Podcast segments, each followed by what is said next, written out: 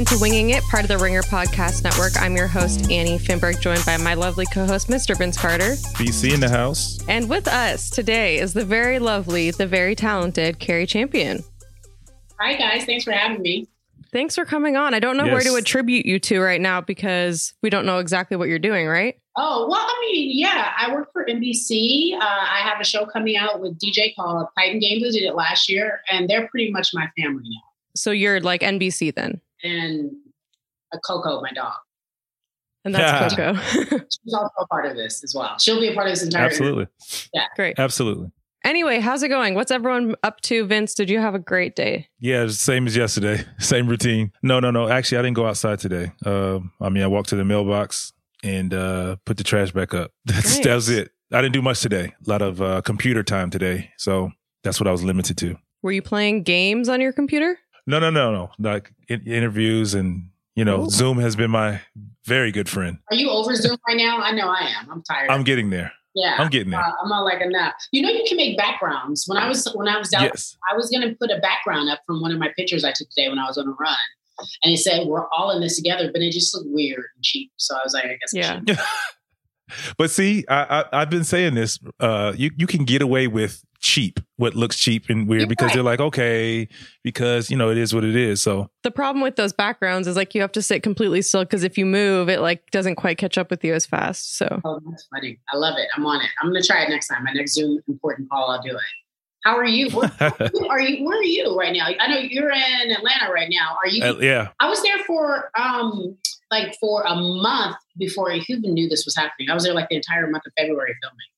So that was crazy. Like I, yeah. I mean, can you guys just believe what's happening? Are you out of your minds? I can't. I mean, it, like like we talked about it probably a couple of weeks ago. Uh, I guess it's been a couple of weeks now. You know, when it hit and you heard about Gobert, it was just like, man, okay. But for us that were playing that night, we weren't as well educated on everything that could possibly happen. You know, blah blah blah. You just hear, oh, this the season's going to shut down for a while okay, cool. The next morning, you start hearing more information in the following week. And then after a while, I was like, oh, this is real.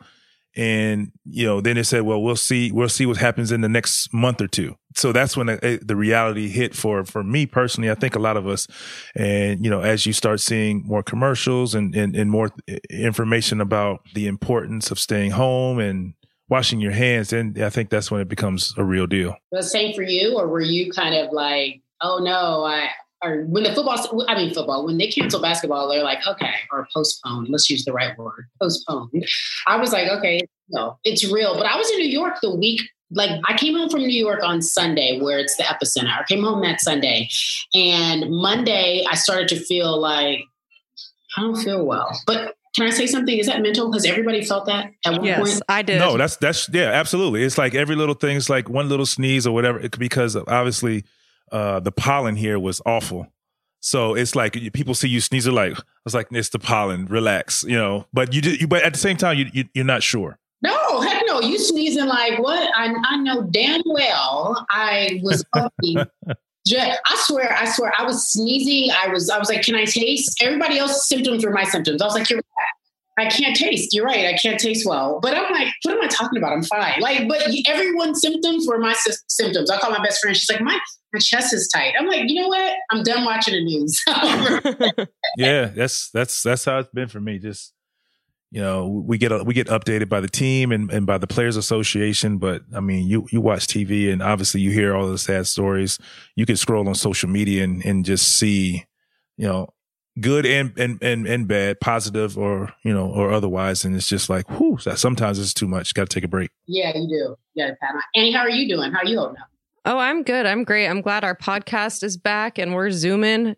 No pun intended. But yeah, no, we've we have been good. We're so glad to have you on. I watched your Instagram live. I think that was yesterday that you went live, or the oh, day yeah. before. I know what I've been doing on my on my wait on my foundation or my uh, me just being silly. You know when you are like looking at someone and you get deep and you're it's like it might have been a year ago. I'm not really sure, yeah. but I had a great time.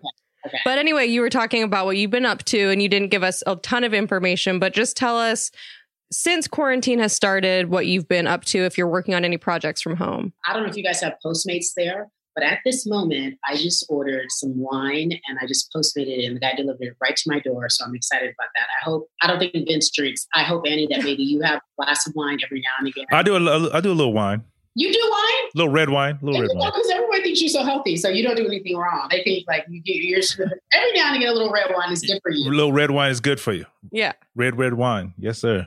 um, so when I when I left ESPN, I started doing Titan Games. I started working for NBC. So, interest of full disclosure, I'll tell you guys.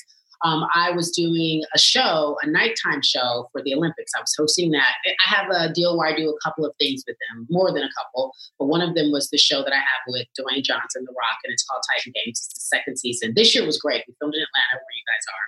Um, and it's coming out by uh, by fall. It's so amazing. It's a really good. I would say it's like an athletic competition show, but this year we had a lot of athletes on there.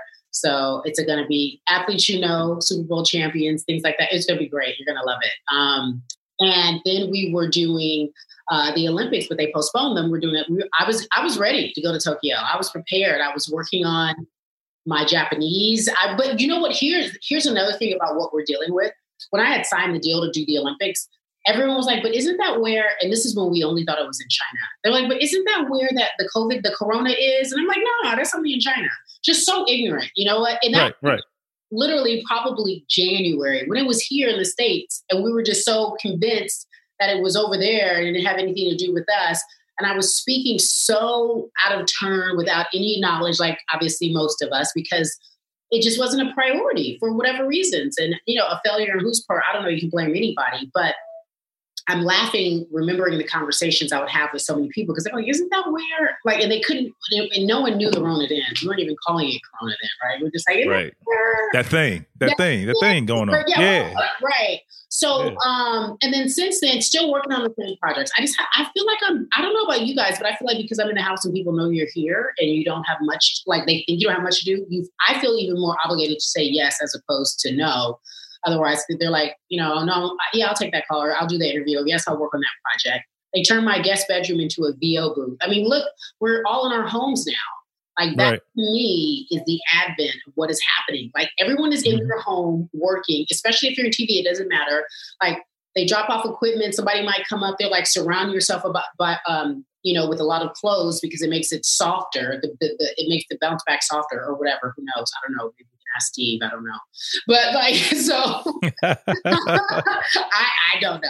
But they put they put me in this. They put me in my room with all these clothes, and they tell me to do VOs. It's crazy. And I was just like, the way, the ingenuity, the creativity, the way we're just figuring it out. Like, this is going to be a new norm that some parts will have to accept. Well, let me ask you this question uh, with that. So, you consider yourself a busy person, just all of the things you have to do in working tirelessly on and on and on. Do you feel like now you're, yes, you're at home, but do you feel like you're working in overdrive now because of what's going on? I feel like I'm keeping myself busy with work because I need to, otherwise my mind will go crazy. Like I was just as busy before, but it was always events. Like go to this event, speak at this event, interview this person. It's very different. It's a different kind of busy now. To me now, it's more about the creative part of it, about the writing that I have to do, or the show meetings that we have to take, and the people that we have to talk to for different events. I'm working on a project with Jemele. So, you know, we have all these different things that we're working on. I'm a big believer in just show than tell, than instead of talk about it. I'm like, I'll show you better than I can tell you about it. But mm-hmm. you know, I mm-hmm. That's how I feel like I'm staying busy and keeping myself on a regimen so I don't mentally find myself in a place that's dark. I mean, I've had a couple of bad days. I've shared that. I'm just like, it's it's hard. It's hard because one, I love sports, so there are no sports. I can't even imagine what you're doing. I can't even imagine if it's like it's just like this is what eat, breathe, sleep, and then you can't play it.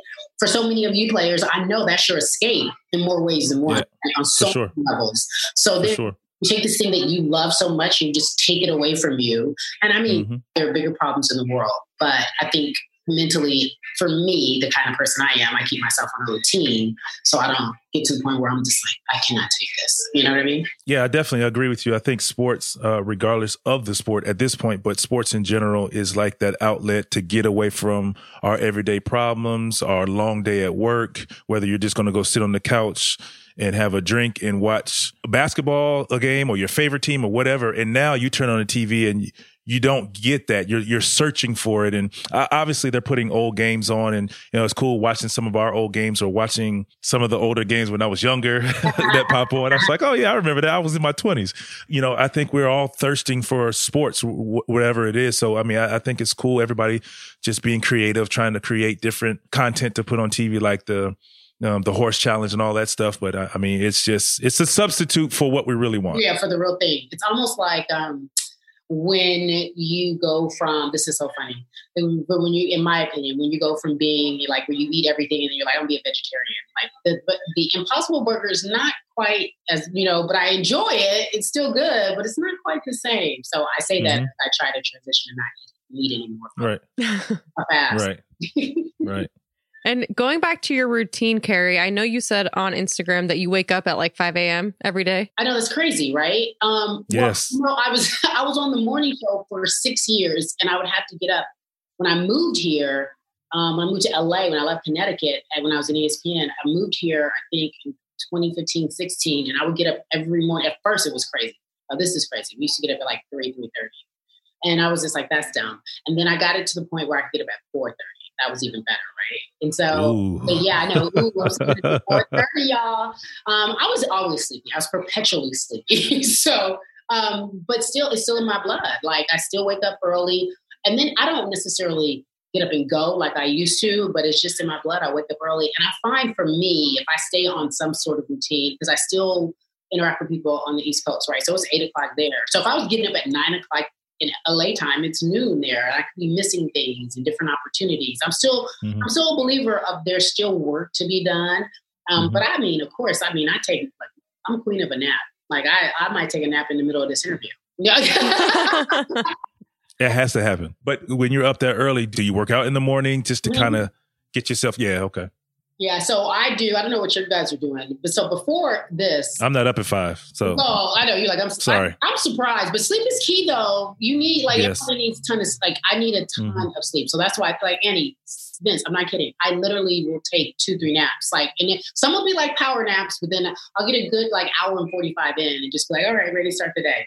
But so I'll do yoga, uh, which is, you know, you can go online anywhere and do yoga. I like a power yoga. I turn, Shoot, you can look on anybody's IG live and get, get yoga, some yoga right? now. Right? I, just, I turn on my heater and try to make it hot yoga. It's not, it's not the exact same thing, but I do do that. Mm-hmm. And then um, I, I was, I take a Pilates class. Like there's also many different things. And then sometimes I just run my mask on. Like today, I went to the park and I just and all of it's closed, but you just run around so you get an idea of how much you're doing, and that's what I did today. So mm-hmm. that was good. Like I just try to get it in in the morning, but later in the afternoon, I, I don't. I'm not a night workout person. Are you guys? Do you guys like to work out at night? Oh, you I can't. Like no, sleep, uh, workout. Mm-hmm.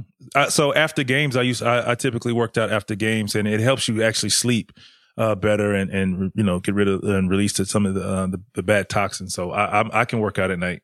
Oh, that's good. I would be yeah. like, um, I'd be up all night. So I, I might see. I, I, I go to sleep. well, I'm up all night regardless, but I th- think I think it helps me kind of relax and kind of get in the mode to kind of wind down. Yeah, wind down. Yeah, that's yeah. I can see that. Yeah, I'm sleeping in. Like the later I sleep, the less snacking and mealtime. Because if I have breakfast at like seven versus 10. You know what I mean? I don't know. That might sound yeah. weird, but like otherwise, I want to be eating all day. So if I sleep in and have breakfast at like 10 a.m. versus earlier, then that's basically lunch. And then we're at dinner. Otherwise, I'm about to be 300 pounds when we come out of here. Yeah, I swear everybody's sitting there eating a lot. I'm not eating a lot because I'm not a big eat. I eat the right amount. I just don't eat a lot. I, my problem is I just don't want to have to drink a bottle of wine every three days. That's what I don't want to like, and that's a lot for me. Like, that's what you want to do, or that's what you're doing. well, listen here. Well, this is a I didn't, I didn't. I don't know. I didn't hear you. I didn't hear you. My bad. This is not a family podcast. You can say whatever you want. No, you I, you want. I, I, most definitely go. I swear to God, I've been having a bottle like it's so it's four glasses. I'll probably have a glass a day. Like so, by the third day, it's time for oh. another. Oh, okay. A glass good. a day is not bad, but like not at all. Yeah, but still, every day? I don't know. I was asking. That's I, I, didn't know. I was. That's what I'm doing. No answer is a wrong answer. You can do whatever you yeah, want. you can do what you want. I have a little glass here sitting next to me, waiting to to, to, to look at after we're done. It's time now. Hey. Five o'clock's over. What do you need, Vince? What do you need to stay relaxed? Out a basketball. That's it.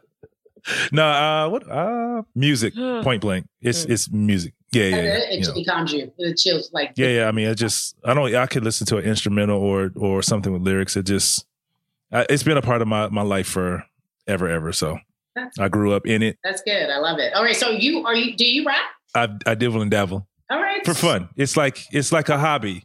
I listen. You got to go on my. I just literally did. Okay, so I watch Insecure a lot, and Issa Rae is always rapping on there, and it's so funny. Do you guys watch Insecure on HBO at all? You know what I'm talking about. I've about. heard of it. No, I've never seen it. Yeah, yeah. Okay, so the girl, the lead actress is always rapping, and it's funny. She's from LA, and she's always like Mhm. rapping, and she's not a rapper, but she had this one, like this one little skit she did during the show, which was my favorite, and I posted it myself trying to remember it because I love to rap too. I have no rap ability, but I I swear when I You was still enjoy it. I, yeah, and I told my mom I was like, I'm going to be a rapper. She's like, that's great, honey. Then she would be like, that, that, that, no. So now I know what it feels like. We're creative arts together. So if you want to go, I can give you a beatbox. Oh. Oh Lord. Uh Not now. Let, let me give me some time. Let, let- we'll work it at the end because see, then I'm gonna have you're gonna have to kind of rebuttal. You know what, Vince? Huh? I'm I'm gonna be a good Go friend. Annie. I'm gonna be a good Go friend, Annie. and I'm Do gonna change. I'm gonna change the subject. No, I'm gonna change the subject. All right, Carrie, I want to know about you now. Um, since you are our guest, you were with ESPN for seven years and then you decided to step away from them. Will you talk to us a little bit about that process? And I know that there's, you know, I'm sure information you don't want, want to give out to the public, but just kind of what went down there in your transition. yeah, I was there for eight years, and that was my, and that was nothing bad went down. I just wanted to do something different. I, I think it's so funny because for people, certain places are always a destination, and Mhm. it, that wasn't my destination. It was a, it was a step in many other things that I want to do. Um, and I think the biggest thing that I can say was that once you get to a place and you're like, this is all I can do, I can't grow anymore. I've done it. I've done it. I did, I did Sports Center for six years. I did First Take for two years. It was great. I loved it. I, I think for me, I I came there knowing that that would not be like I wouldn't. That was not your final stop. Yeah, I knew that. I think it's so weird for people who see that as the end all be all, right? And not that anything's wrong with that, because it is people's destination. People grow up watching it as a kid, as I did, and think that would be. I think that's awesome if I could do what Robin Roberts did. I think it's awesome, you know, if I could do what certain people did on that on that network. Um, but I also know is that once you get to um, if you're as a journalist, you like to tell stories, right? And you and as look as an athlete, you know what you want, you know what gives you and drives you and keeps you motivated. And I had to really start being honest with myself, and, and I had to make sure that I wasn't letting um, being on TV every day stopping what my what my other dreams were, what my other um, passion was, because I think people get caught up in that, and I just had to Yeah. really be honest in who I was, because I mean. I grew up in LA. I didn't. I didn't grow up to be famous. As a result of what we do, so be it. But I always wanted to tell stories. I always wanted to make a difference. I always wanted to connect, and I couldn't do that anymore. Um, that for me, not in the level in which I can make an impact. Um, and it, and look, and like to be truth be told, look, if The Rock said, "Carrie, I want you to do the show with me," I was going to say no. And it was on NBC. Right. I was going to be like, "No, I'm sorry, I'm all out." Um, so I, if Yeah. I'm being like, that's another point. Like you just, if I had, and I did have to make a choice, like in terms of, well, do I really want to go down this route? Which means I'm going to have to start doing other things. I'm going to have to step my game up, and I'm going to have to, like, I was so excited about covering the Olympics, and I'm like, that requires a lot of hard work and a lot of studying. And I'm not just doing basketball; I'm covering everything, sports in which I don't even watch. Right? And they only come around once every four years. And I, if I'm on this stage with this host, this person that I was hosting with, that I need to be at my best. And that's the kind of challenge that I need in my life. Like, I like that. Like, that drives me, that motivates me. So I can look back and be like, wow, that, like, there's so many firsts that I've accomplished. I have other firsts that I still want to accomplish. Hey, it's Bill Simmons. I wanted to tell you about a new podcast on the Ringer Podcast Network that we are launching this week. It's called TV Concierge. It's only available on Spotify. These are 12 to 15 minute mini podcasts that review the latest TV shows streaming on Netflix, Amazon, Hulu, HBO, Showtime, FX, Apple TV, wherever else. We'll preview new shows that are launching. We'll break down the biggest shows that just launched. We'll review the biggest binge watch seasons that drop as they happen. You can listen to one, you can listen to all three. It's up to you. It's our new TV Concierge podcast from the Ringer Podcast Network. Think of it like a little bit of a playlist. Pick and choose the ones you want to listen to. It's available only on Spotify.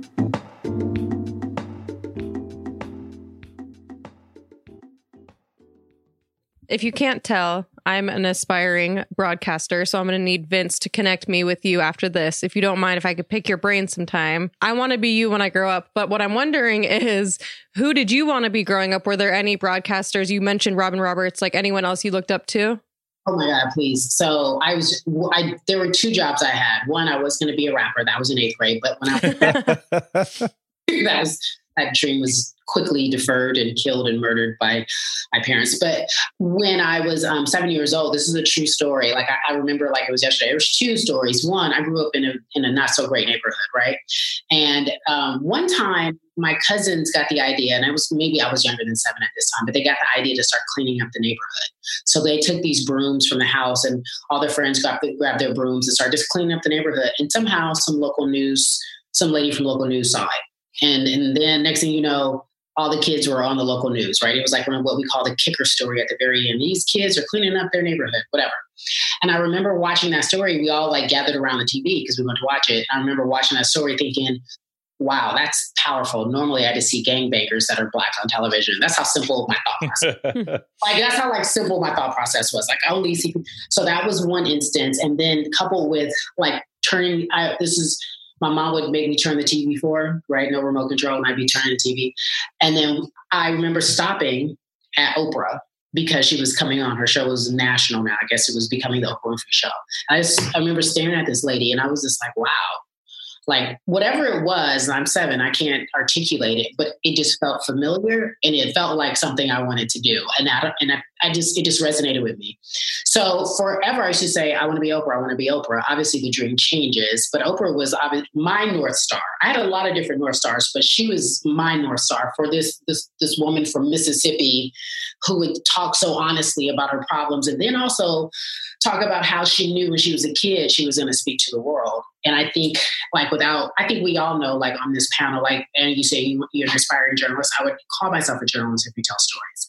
I know Vince knew what he probably knew uh, when he was a kid. Like, there's a time in our lives when we know we are, and I don't want to say special, but we know we're called to do something that that that isn't for everybody. Like, um, DJ will tell me, like, on the show, when do you know? When you know you were supposed to speak to the world? So speaking to the world could be through playing basketball, playing sports. Speaking to the world could be through what I do. But I knew when I was a kid, I was supposed to be doing something. Like I felt it. I didn't know it was. And Oprah used to say that all the time. And I'm like, oh, good. I don't feel weird. I don't feel odd. I don't feel like that's why I trust my path and what I want to do because I know that I've been called to do this. Like I don't, I didn't, I think you know, I we all get comfortable, we all get complacent. God, I hate it. I hate lazy. It drives me insane.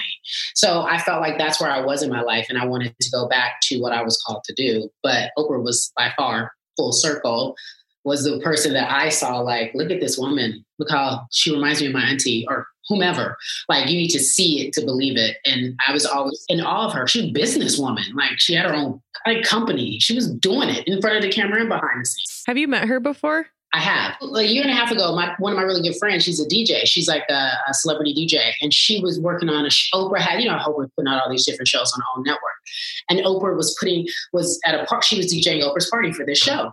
So I'm sitting there minding my business, listening to her DJ, and uh, one of my friends was Oprah's publicist at the time, very casual friend, and she hey, do you want to meet Oprah? I was, yeah. Do I want to what? it's like she asked, "Do you want a million dollars?" Yeah, I'm right. That. Right. I can yeah. use that. I can use an over yeah. alley oop. Like, yes, get the intro. so, so she goes. She goes. She'll be up here in a few minutes to have some tequila. And I was like, what? And she was like, yeah. I was like, are you kidding me? So this is hilarious because when she walked up, you know, it was like all these people were like all around her, all around her, all around her. Guys, girls, old, young, whomever, right? And I was like, I'm not gonna get my chance to meet her. I know I probably whatever, whatever. So my friend just grabs my hand. She was like, Oprah, she whispers something to Carrie. She's a broadcast journalist in sports and some something. I don't know. And then so I just this is yo, this is so embarrassing. So she comes over to say hi. Or I walk up to say hi, like I'm five. I grab her hand and I just hold on to it really, really tight. And I can see in my peripheral, security's like, we've got a station. we got like, it's like see it's like the NSA talking in there but yeah no yeah no she's wearing some shorts and it looks like she okay she's crazy should we get her like you can see they were like, "Is this woman about to lose her mind?" Because I grabbed her hand, I'm holding it so tight, and I could not. Y'all already know I could not stop myself. I just started crying, but it was like it was like it was like like thug tears were coming down like that. I couldn't stop myself. I was like, "You are the reason I do what I do, Oprah." And she just and she and she kind of just held my hand and she was shaking. like, trust me, this happens to Oprah all the time. I was just about to say she's she's been through this, so she knows. Let me hold your hand, console you, and then say, "Hey, dream big." dream big, dream big. That is essentially how it went. She just basically held my hand, like, "If you don't stop crying, security gonna grab you. Chill out, little girl." It was really sweet. Yeah. So we had it. That was my Oprah moment, and I took that picture with her because that's all I cared about. And then my friend blew it up. She's so cute. Speaking of dreaming, Brown Girls Dream. Oh, yes. That's my favorite to talk about. I know. I know. Okay, so I created this foundation two years ago. Um, it was, and I wanted to do this, believe it or not, like my first year at ESPN. And then someone was like, yeah, just wait. Just, you know, take a beat. And what they meant by that was, and they're in very nice way, was like establish yourself before you start becoming the person to give out interviews and advice and you know, put yourself in some, you know, through some times before you can start giving out advice. But I used to always get emails, I still do, from young girls like, I want to do what you want to do. I, and I felt very overwhelmed by the emails and the DMs. I just felt overwhelmed and I, and I couldn't respond to them all. Um, and my heart was really like, I'm so mean, I'm not responding, but there was just no way. So I called up like 15, 20 of my really good girlfriends and I said, I need you guys to help me. You guys are all very successful, but still selfish. I need you guys to give back and I need you guys to take on because y'all so fabulous and great and rich and all that stuff. I need to give back. Um, and then they were like, okay. And literally, that's how the conversation went. So I created a website. I got billboards made. I, uh, I created an uh, application. I hired somebody who worked with foundations. And I said, hey, I want to start my foundation. Let's do a fundraiser. So I did a fundraiser at Uninterrupted for the very first the first year that we did it, which was great. We raised a lot of money, and then that's when I started to accept applications. And so the reason, the way that I decide to welcome the girls in, I have a big retreat every year at UCLA, which is where I went to school. And they come, they fly from all over. They stay for the weekend, they get to know each other, and then I let them meet their mentors and they start their relationship there. And then it's up to the mentee at that point to really pursue it because sometimes we fall off and we don't answer calls and we don't do that. But I really, me personally, I try to have a relationship with each one of the girls. So the first year we had 25 girls and we had 15 mentors. This year we had 20. Um, I think I'm going to go smaller and smaller because I'm really about the experience as opposed to the quantity. Uh, but this year, we were going to have this big thing in Atlanta. It was going to be a, a, retreat for all women of all ages because we had a lot of sponsorship. You see what happened, everybody's plans are on hold. But yeah, no, it's a great program. I have so many. So Jemele Hill is a mentor. Like, can you imagine being 21 and Jemele calling you, giving you advice? Like, get out of here. Like, I wish I had that growing up. Like, I really would. Or like when I had the retreat, I had some of my friends. Caron Butler came by and spoke to the girls about being in sports because a lot of the girls are collegiate athletes. Uh, the list of people. My friend Bozoma St. John. She's the CMO of Endeavor. She was the she was the CMO of Uber. When I did all those Uber commercials, she hired me. So she's a mentor. Um, she, I can't even think. The list goes on and on and on of the great people that I have a part of it but it really is changing lives. It's really good. Young women today, they need it. I That's think. for sure. Uh, young, I, will say young men and women, but for sure, yeah. I, I, mean, you know, with the with the world the way it is today and the mentality. I wish I was a guy. I would do it for men. Like I would love it for guys. Like I feel like, but especially young brown men, they needed us. They need so many. You know this better than anybody. I can't speak to I think one of my other big passions too is that I've been working on is mental health for athletes. I think I love the idea of more and more athletes speaking out about it, and, that, and it takes the stigma away. But last year um, at Aspen um, Festival, at, at, Aspen Ideas Festival, I did something with DeMar and Kevin, and it was great. And I thought to myself, I wish we were like. To me, there's so much more to that. To, that was one of the many things that I would have loved to do on a larger platform, and what I'm working on doing on a larger platform because no one's talking about that. Like that's a huge deal. For sure. I, I, know Trey talked about it a little bit and he's trying to do something with that as well. And, you know, I, I think hearing, you know, the stars of our league talk about uh, mental, mental health issues and, and their uh, personal stories and, and, and issues with it is, is a, is a huge start for these young athletes and, and young kids in general who are just so sheltered and, and afraid to talk about it because they feel like you know they're different or Yeah. or, or they're picked on because of it. And you know it, it shouldn't be that way. And that's why i think kids are, are so sheltered now um just because and, and it, it just takes to get it out sometimes for these kids to kind of grow and become the person they want to be. Takes forever but that's good. Like it's all it's all good. Like i'm i think that everything like what are you going to do differently? I'm sorry i ha- have such a bad habit of asking questions but i feel like i feel like i can't help it sorry occupational hazard but what are you going to do differently vince now when the when you get back in terms of when this is all said and done are you will you love basketball more are you going to retire you know you ain't got to break no news to me right now but my point is it's like everybody everybody, everybody is doing something differently now in terms of what for a living or how they treat their family. for me, I think it's it's already set in stone. I'm, I mean, depending on how this goes, I, I, I plan on phase two of, of my life, and, and that's in, in broadcasting. Mm. So, uh, oh yeah, and and you know, basketball. I either have a few games left, or you know, I've made my last shot and had my my my last days of, of the game of basketball in 22 years. So, I'm prepared either way. But my goal now, my vision is moving forward to right. Into phase two. So this is why, you know, these Zoom calls that we do and still continue to do the podcast. This is just an opportunity to kind of continue practice. You know, I, I'm, I'm going to take the summer. Well, my goal was to take the summer to decide which step company direction I wanted to go in, you know, uh, uh, just continue to do the things that I was doing, you know, um, finals, summer league, the junior NBA uh, tournament. So those are the things that I'm I'm continuing to do. And at the end of the summer, I was going to decide Yeah. where you know my fate lands me. But that's where I, I am. So I'm I'm prepared. I'm ready. Um, I, I I know it's be it's breaking up with you you you're you're not breaking up because that's not the right word, but like I was talking to D about D Wade about this. I was like, like, what do you miss? He was like, my body just can't do it anymore. Like that's what he was saying. Like his big thing is, it's like his. But I was like, that's a relationship. Like you breaking up with your wife or your girlfriend or whatever it is, however you feel. Because I any even leaving ESPN, that's a breakup. Like that. Was that that was a question I was going to ask you earlier. Like how how tough was it to the realization, but to come to that decision Yeah. that you know what I'm ready to move on. And how did you know? Because it's like you can say that yeah. you can say, "Oh, I'm ready. I'm ready to move on." Blah blah Yeah. blah.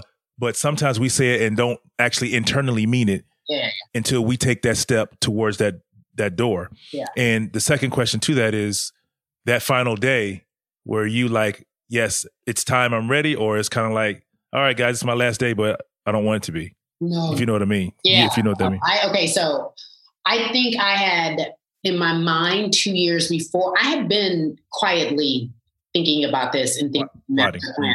Um, I, if I'm honest, I'd say two years before I left, I had already knew, and and what had stopped me was just the stuff that stops the normal person. Uh, oh, what is, you know, dang, um, I'm not going to be doing this. I won't be able to go to all the finals. I won't be just silly things, things that didn't even. It wasn't like But that was it's a part of you though. That was something you enjoyed and you look forward to. but was I able to did I love it enough to stay just just to go to finals? Like I can buy my own tickets. I could ask my homeboy Vince to give me a ticket. I could go and call my like there were there were there were ways for me to and still enjoy it and not necessarily like I needed to be in the scene and have the access.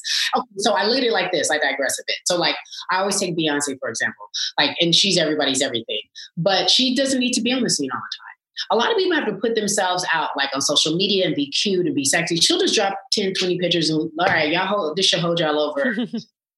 For a good month or two. Yeah, Mhm. I'll be back. Like she doesn't have to be everywhere just to be seen. She's not at every party. And there to me um, was some respect in that because you do have to know when you wear your welcome out. You do have to know when it's time for you to move on to something more, right?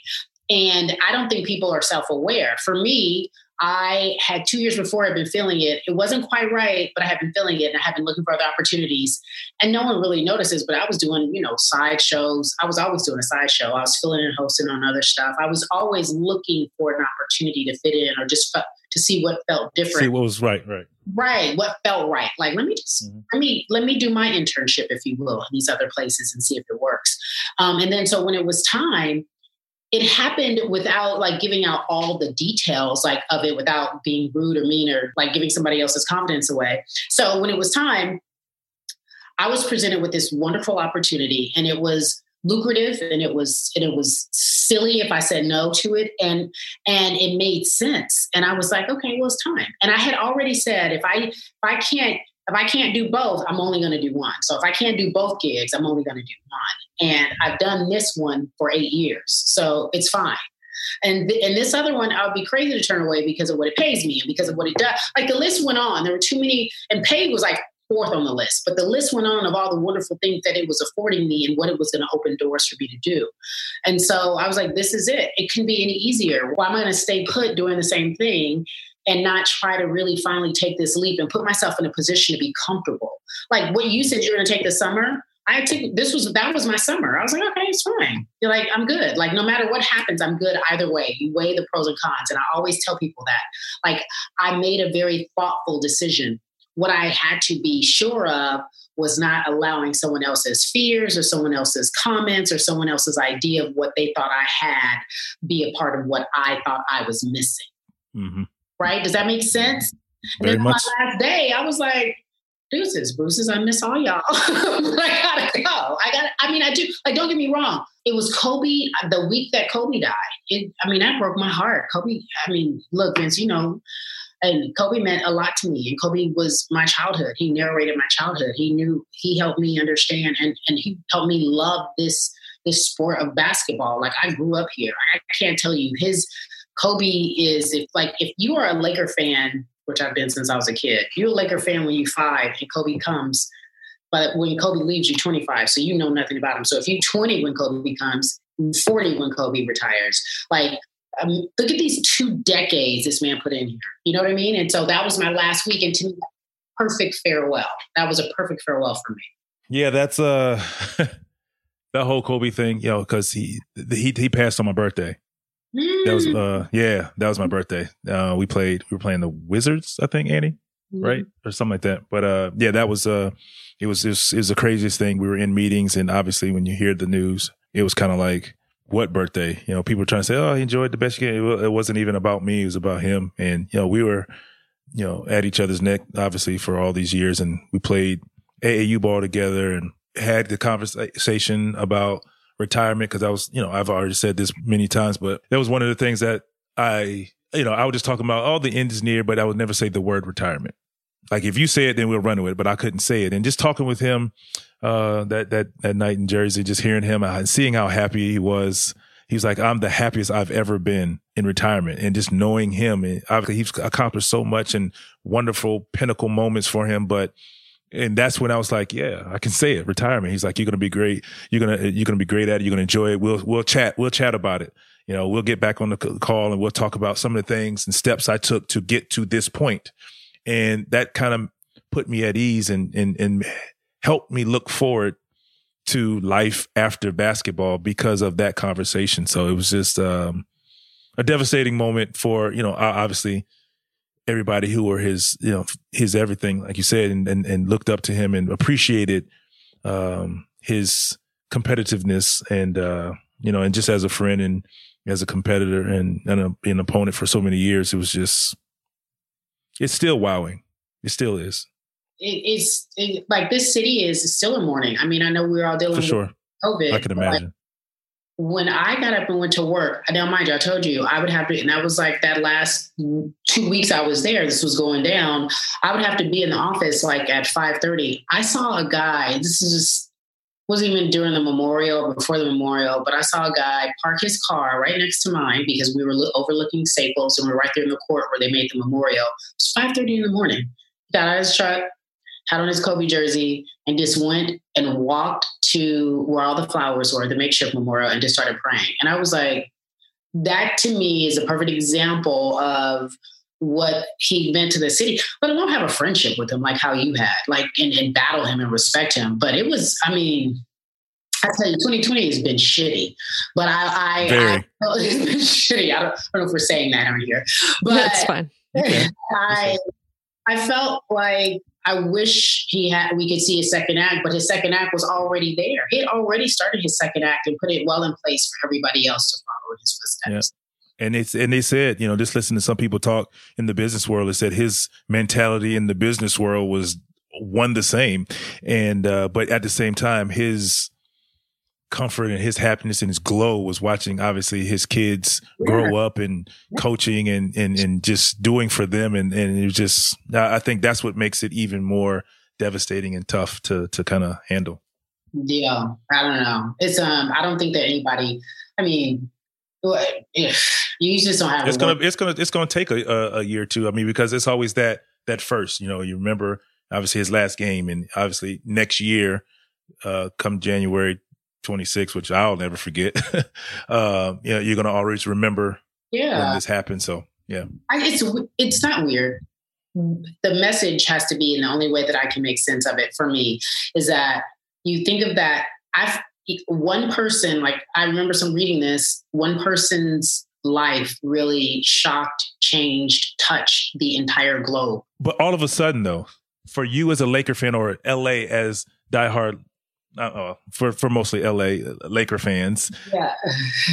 you you uh you know you love them, and then if you're anyone else in the NBA uh, as a fan, you hated them. Yeah. Pretty much, you know. And after that that sixty point night in retirement, the world like loved and embraced him. You know, it's just amazing. It was just amazing to see how that worked.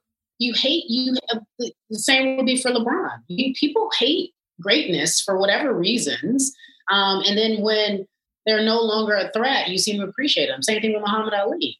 People hate that man. And he, when he passed away, it was a damn near national holiday. He was hated.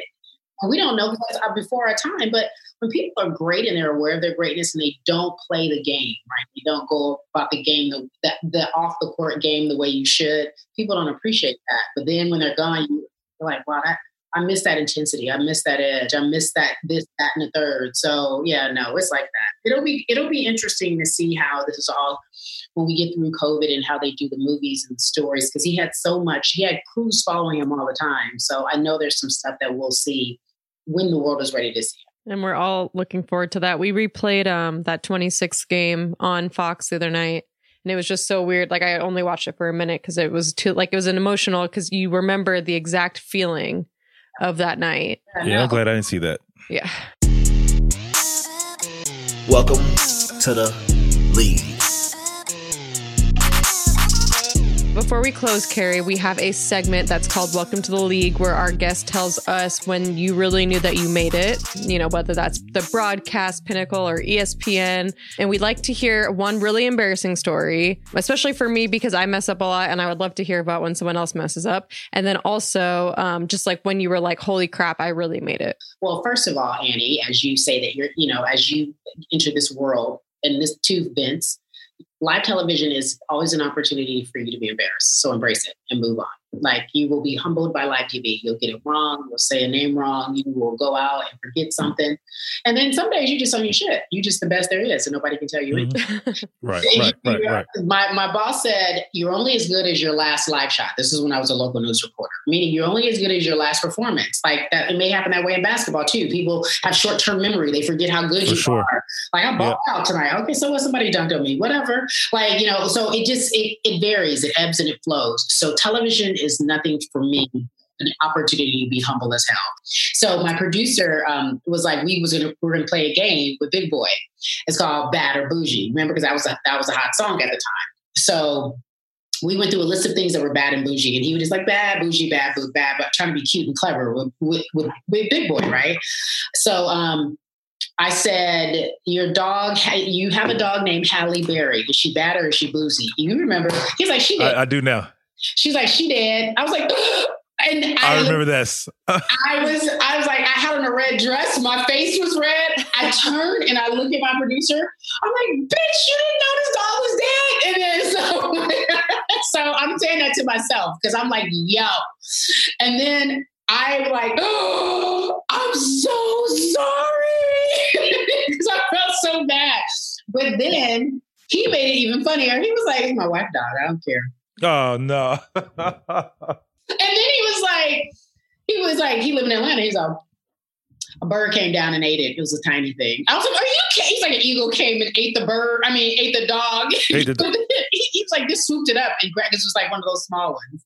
Mm-hmm. And it was, just, I was, it was this one big debacle after another, one after another. I, I'm literally, and my producer, she's not even on TV. We're hollering, laughing, right? She's covering her face. She's like, "Oh my god, I'm so uncomfortable." I'm like, "Imagine being on live television." You and the one that said it, yeah. and then um, when I made it, the moment I made it, Toronto All Star. I was sitting at we are at Michael Jordan's party, and it was me and Jemele and some other people, and we were just talking. I had been on Sports for about a year and a half. She had been on his and hers full time for about a year and a half too. We're just chatting, chatting, chatting, and everybody's waiting for Michael to come through. So Michael is coming to go upstairs to the VIP. He stops and he looks at me. He goes, "How are you doing?" And I just looked at him like, "Who's he talking to?" And I was like, "I'm I'm fine. How are you?" it was like, "Hey y'all." The first thing in my mind, I'm like, does he think we dated? What the? I don't was like, I don't know this man. Yeah. like, why is he saying hi to me? And I, I mean, you have to understand where I come from. Like, y'all are famous, Vince. Y'all are famous. Like, you know, Brad Pitt's famous. Being a television reporter, being on that's not famous. Like, not to me. So I was just like, I was just looking at him like, do you know? And then so I get real nervous because I don't know what to say because he was like, I've been good. I'm so glad to see you here. So now at this point, my armpits are wet. So I just tapped Jemele, who's behind me. I'm like, hey, hey, hey, hey, my picture away. Come talk to, hey, Jemele. Hey, you know this guy? He's played basketball before. Can you come over here and talk to this guy? so please. This year, yeah. And so she's like, hey, what's up now? She's feeling nice. And so she's talking to him. So I'm feeling like, okay, we all can talk. His wife is there. He introduces us to his wife. He sits, he, he talks to us for no lie, arguably 45 minutes outside of the, the VIP booth. We asked him everything from under the sun once I settled down. But meantime, though, people were walking over him trying to get his attention. He's like, yeah, I'll be with you in a minute. And just something, just shooting it with us. Like, so mm-hmm. anyway, yeah, no, no, no, I didn't want to. Look, I wasn't the one who got Isaiah kicked off the Olympic team. That wasn't me, Jemele. Like, it was the best story ever. He was like, I didn't have nothing to do with it. He was like, look, you know, who is it? I, look, people say I'm the greatest, but I can't say I'm the greatest. Like, that's just, and I'm just like, this whole conversation is crazy, like crazy. Like this. And you're privy to, you're like there, eh, man. I, I, I'm like, I was like, who's your favorite player? He was like, I pay money out of my pocket right now to see Russell. This is sort of like Russell play like me with that fire, but Kobe is closest to me. Kobe closest to me. He the one that's really me. That's my dog. And then I was just like, he is. Tell me, like this. Is, I'm trying not to lose my mind. I'm trying to be cool. Right. So that was funny. But literally in my mind, I'm like, he don't know. Why is he talking to me? He think, why does he think he know me? And then and then uh, Jill was like, fool, he obviously watched it. I was just like, I don't know what you're talking about. But that was my I was like, I made it. Ow. so he came up to me and said, What's up? Hey, and I, and I looked around like somebody help me. He's talking to me. So will you be watching um his documentary? Oh my gosh. Vince, like I cannot wait because you have to realize being a Laker fan, he killed Magic Johnson's career to me when he came in, I, I was I was really sure that like Magic was gonna make a comeback and he was gonna be great. And then then Jordan was just everything, and I was like, I don't like him that much. Just being a Laker fan, you know what I mean? Kind of like how I didn't like LeBron because everybody forgot about Kobe. I'm like, what about Kobe? Why not just you know whatever, whatever. Um, so I can't wait to watch it because, of course, I, I am. I know. I know that he is the greatest, but I will always say Kobe is. I will always say and let me tell you that I think, and to, to, for the conversation, and, and I think this is going to be great for basketball, especially right now. Yeah. People at home and they get a chance to watch it and really pay attention yeah. to it and, and, and break it down.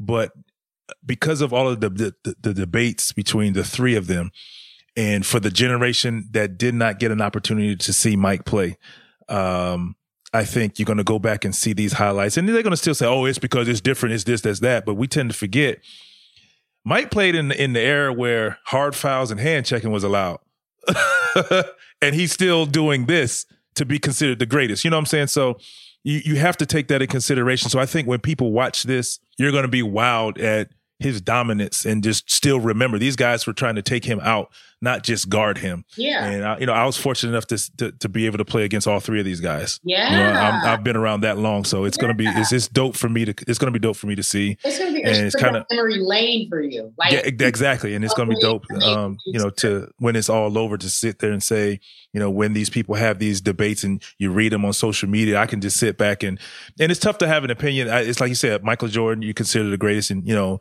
I, I consider him the, the, greatest just because I mean, he what he accomplished uh, is just outstanding. Uh, uh, and these other two, Kobe and LeBron, the same. So it's it's always going to be yes a debate. Yes, and for, but for me to sit back and hear it and can put myself in the actual moments.